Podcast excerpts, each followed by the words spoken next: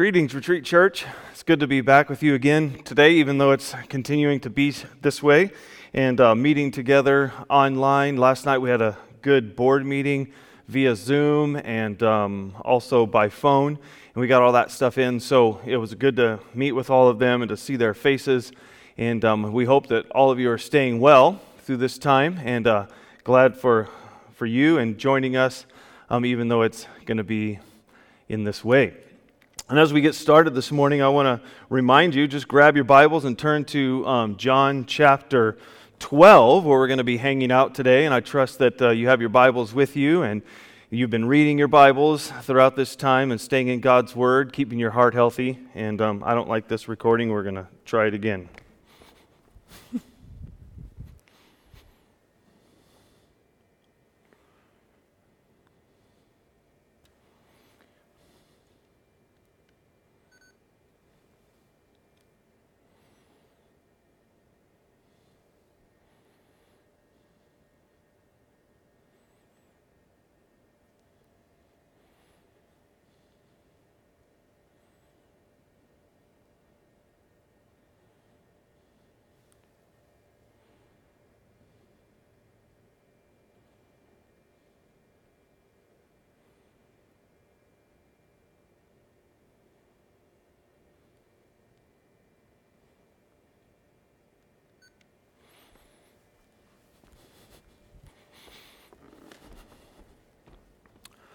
Greetings, Retreat Church. I want to invite you to grab your Bibles and turn to John chapter 12. And uh, that we're going to be looking at several verses there, the first 19, in fact. And um, as you're turning there, I want to uh, begin our time together with a word of prayer. Father, we pray today that as we meet today, and more importantly, Lord, as we engage our hearts with you and your word, that, Lord, you would give us your grace, you would give us your mercy you would give us insight into this particular text of Scripture in such a way, Lord, that shapes the way we are living, that shapes the way we're responding to um, what is going on right now in our, in our world, in our churches, in our families, Lord, in our neighborhoods. And, and Lord, I pray today for specific um, anointing on all those that may be sick today, all those that are scared today, all those, Lord, that. Um, are having financial difficulties due to um, the coronavirus. Father, we want to be better on the other end of this than we were in the beginning. And Father, we want to represent you well during this time as your people who have hope, who have um, joy, who have happiness in their heart, Lord and we can face these trials because of the power that you place within us to do so. We know, Lord, that you are ultimately in control. We know, Lord, that um, you set limits to things. We know, Lord, that you guide things. And Father, you're with us. Most importantly, Lord, you are with us during times of struggle. You are with us when we're afraid. You're with us when we're sick. You're with us, Lord, when we're confused. And so, Father, we thank you for that today. And um, as we jump in, this is the greatest time of the year for the church, isn't it? The greatest time of the year. This is when we begin to, to look and really focus on the central fact of the Christian faith. The central fact, not the central concept, the central idea, the central notion, the central belief, but the central fact. And that fact is that Jesus is indeed alive, that Jesus is indeed resurrected, that Jesus has indeed made it through death to the other side and to life. And He's broken those barriers for all of us as we follow Jesus.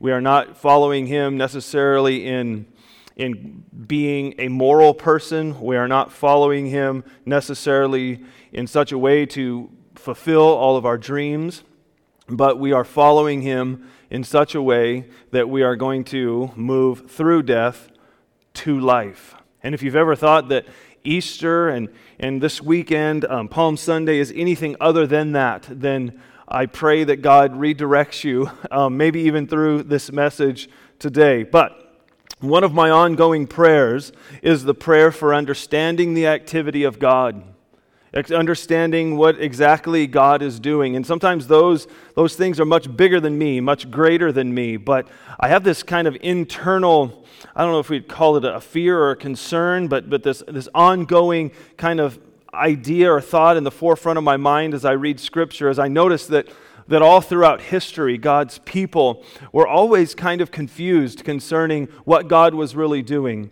And they fail to see kind of the bigger picture sometimes. And, and we become afraid and we become um, self focused. And um, I think we miss out on so much that God wants to do. And, and during this time in the first century when Jesus enters Jerusalem, um, on the final week of his earthly ministry, God is doing such great things, such amazing things that those that were viewing them didn't really have a firm grasp on. They would later, however, and then when they would begin to reflect and reflect upon their Old Testament passages, and all of that would start to come to light for them in view uh, or in light of the resurrection of Christ. And the resurrection of Jesus brought an understanding and an explanation to all of the things God had been doing in the Old Testament. And clarity started to come to the people of God through the lens of the resurrected Jesus.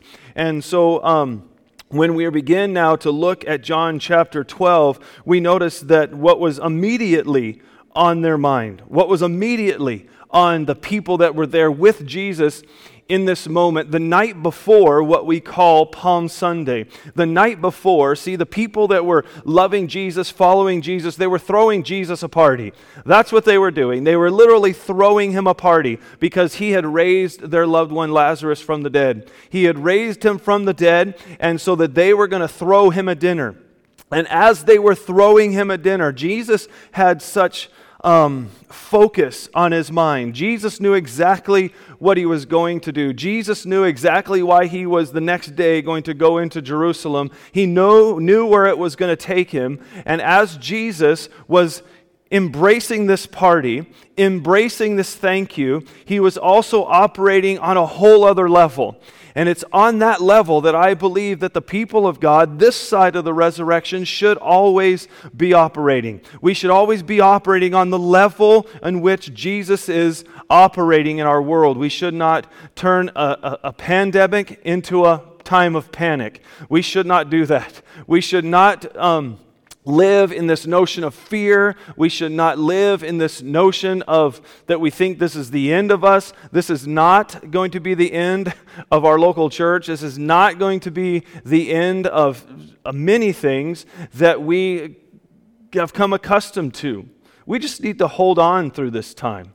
And we need to re engage with Jesus. We need to re engage in our response to Him. So, as I am challenging you this morning to kind of look at this time in which we are living and to ask yourself the question what really is God doing? What really is Jesus up to? And I truly believe that if you start to view this time in our history from that perspective, I think God is going to use you in such a very, very powerful and meaningful way. And one thing that I want to talk to you guys about this morning, and I want to focus, focus in to for just a few minutes with you today, is this your response to Jesus as we approach Easter. That's what I want you to think about. How are you responding to Jesus right now as we approach Easter? With all that is going on, with all that you're concerned with, whether it be your health, whether it be your finances, whether it be um, your children, whether it be maybe your parents or your grandparents. I believe that God wants to do something very powerfully in your life and in our church during these next few weeks. So I want us to ask this question How am I responding to Jesus? First, I want to understand what Jesus was doing in this text. And to understand what Jesus was doing in John chapter 12, we have to go back and look real quick at Luke chapter 9. And I just want to mention that. You can read that on your own. I'm not going to read that today. But in Luke chapter 9, Luke records that Jesus had turned his face towards Jerusalem. And that means that Jesus had turned his whole attention, his whole focus that everything that Jesus was doing from that point on was geared toward what was going to happen in Jerusalem. He had literally set his face, his intention to go to Jerusalem. He also had mourned the fact that Jerusalem in those days was not experiencing the peace that came with his arrival. Jesus had arrived, the, fulfillment of the promised Messiah had occurred, yet there was a lack of peace in Jerusalem. And isn't that a picture of what we are gaining today? That Jesus has indeed resurrected from the dead, but because of COVID 19 and many other things going on in our world, Jesus would look at us today and he would look at our society, he would look at our world, and he would say, Oh, that if you would only have the peace that I want you to have, the peace. Because Jesus has arrived. We also understand that um, in this text, Jesus came into Jerusalem riding on the colt of a donkey. We'll talk about that in just a few moments.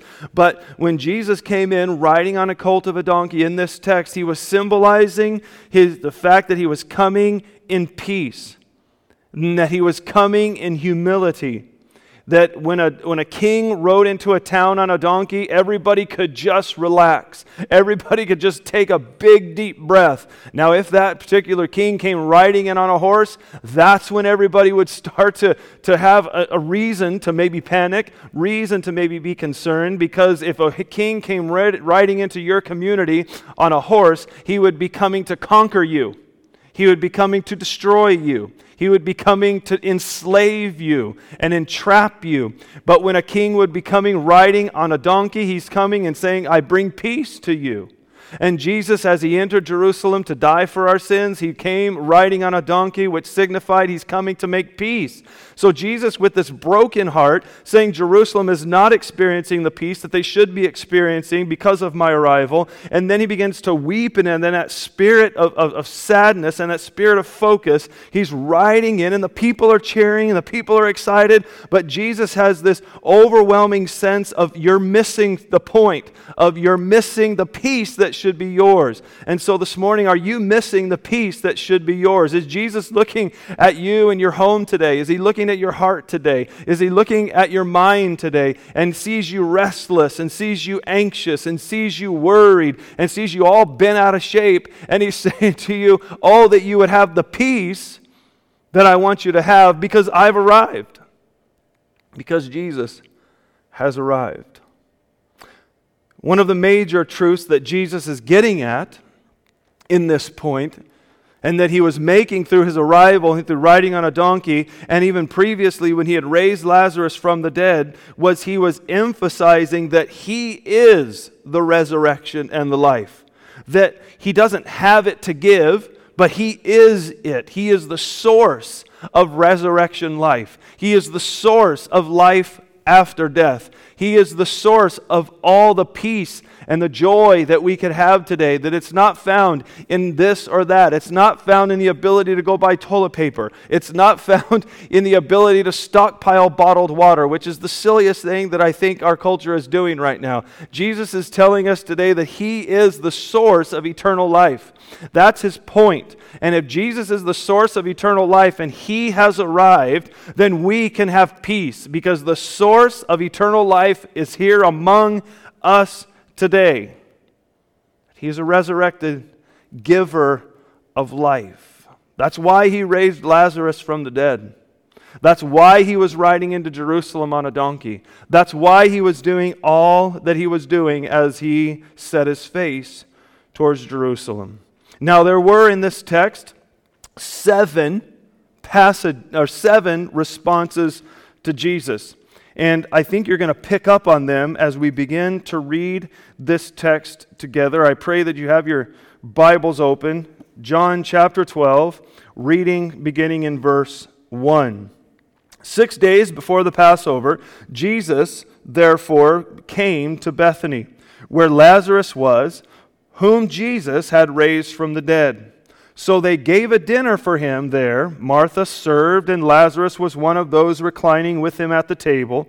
Mary therefore took a pound of expensive ointment made from pure nard and anointed the feet of Jesus and wiped his feet with her hair.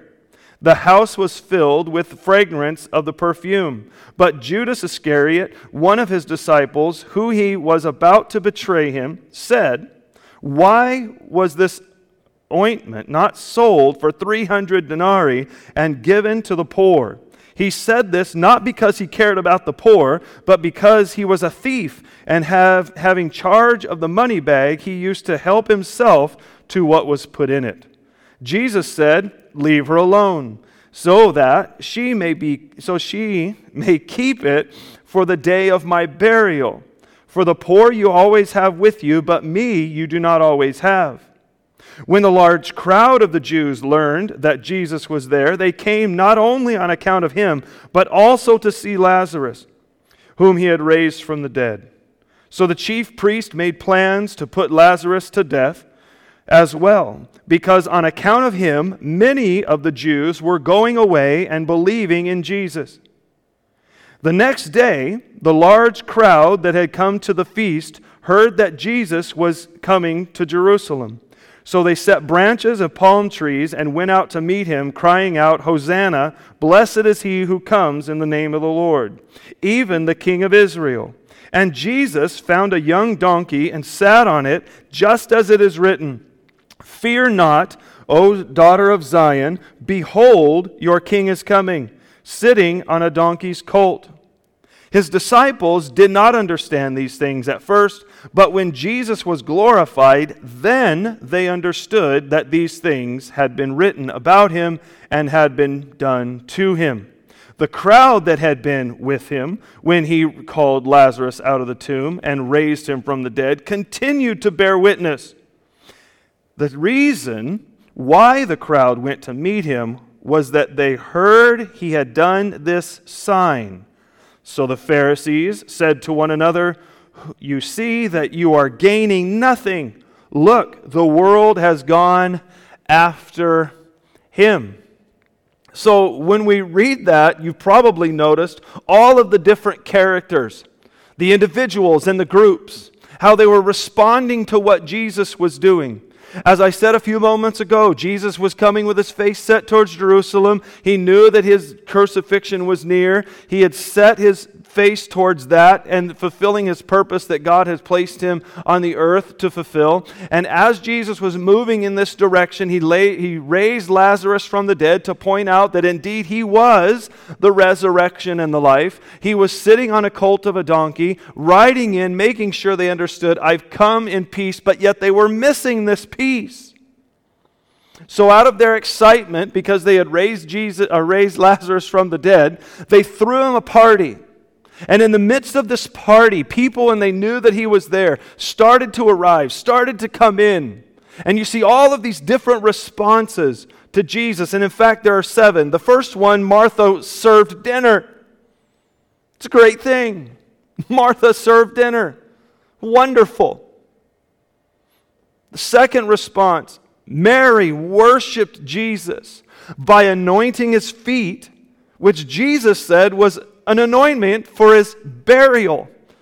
Do you see, as she was worshiping and pouring her heart out before Christ in thanksgiving for raising Lazarus from the dead, she was doing something much greater than she really understood. By worshiping, you are doing much greater good than just your, what's going on in your own heart. The third response, Judas Iscariot. Well, he was just looking out for himself and making up stories, making up lies, making up excuses, complaining against the extravagant worship of Martha. Yet, as he was complaining about what people were doing on the outside, what he was doing on the inside was just seeking after his own good. And just immediately within these first three responses, I think you and I can tie these responses into what we see going on in our world today, in our communities. We see people serving, have a servant's heart. I believe that as time unfolds, we're going to hear some miraculous stories of servanthood amongst this crisis. We also see people worshiping the Lord. We see people worshiping the Lord in new ways. We see people worshiping the Lord in new private ways. People starting to get creative on how they can come together and worship God. But we also see people like Judas, selfish, individualized, just thinking of their own need and how they can get theirs. And then we have the fourth response.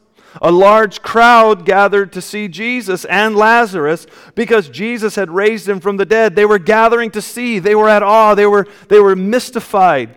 They were curious and they were gathering to see.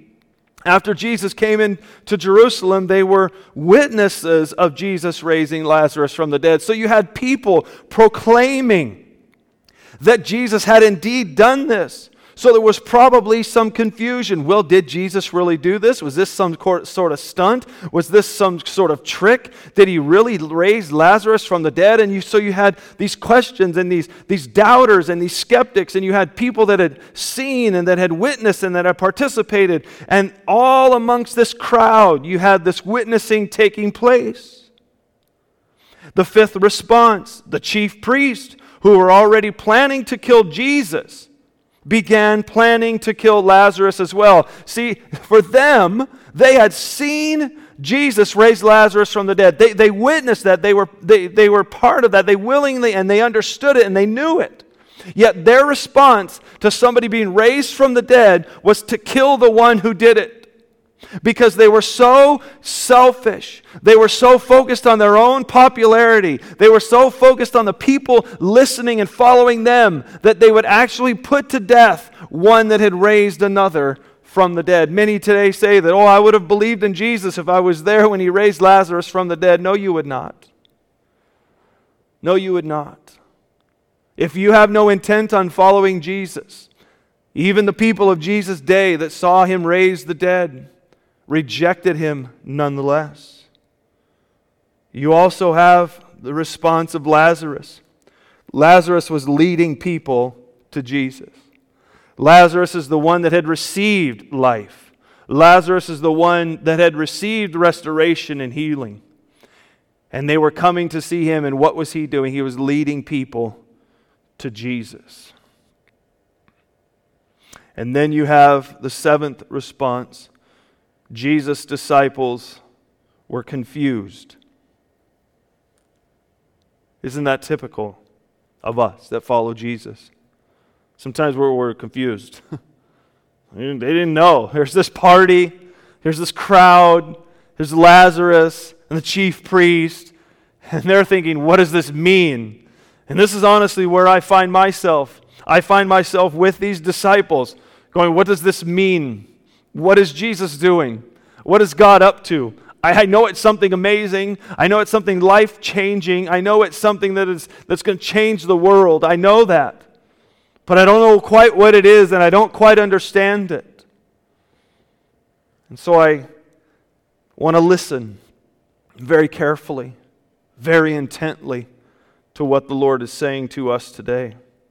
And when Jesus was raised from the dead and glorified, the disciples then started to get it.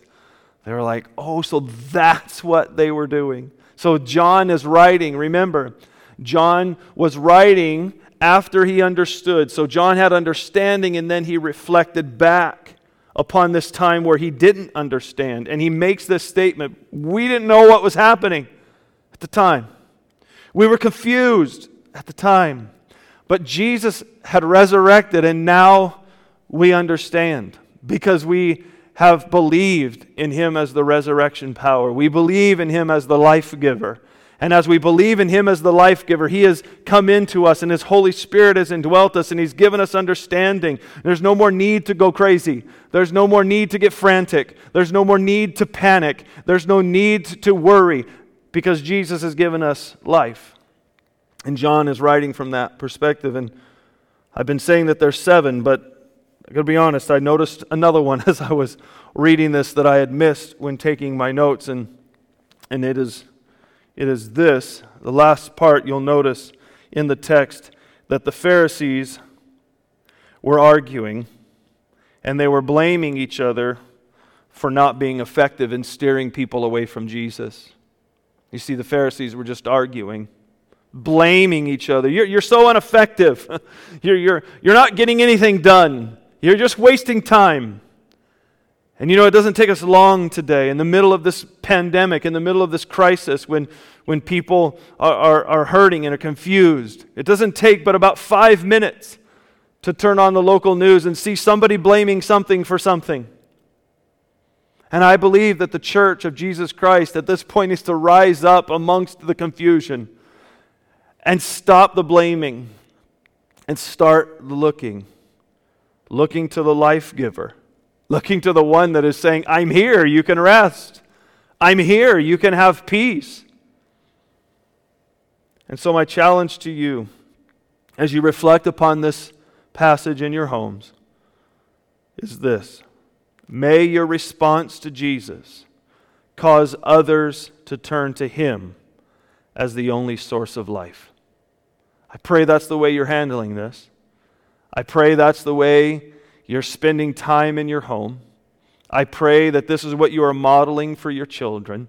I pray this is the, the message that you are sending out across social media that you are responding to Jesus in a way that will help people respond to Him as the only source of life. Father, we pray today your blessing, Lord, upon your people, that they would rise up in a sense of peace, in a sense of humility, like you did. That, Lord, as you set your face towards Jerusalem and humbled yourself, you were also broken because people were missing out on peace. And so, Father, today I pray for each and every person that hears this message that you restore their peace through your presence. Restore your peace through your presence. May they sense you this morning as they are turning to your word. May they sense you this morning, Father, when they pray and consider the things that you have for them. Lord, we love you. We thank you for your word. In Jesus' name, amen. God bless you. We'll see you next time.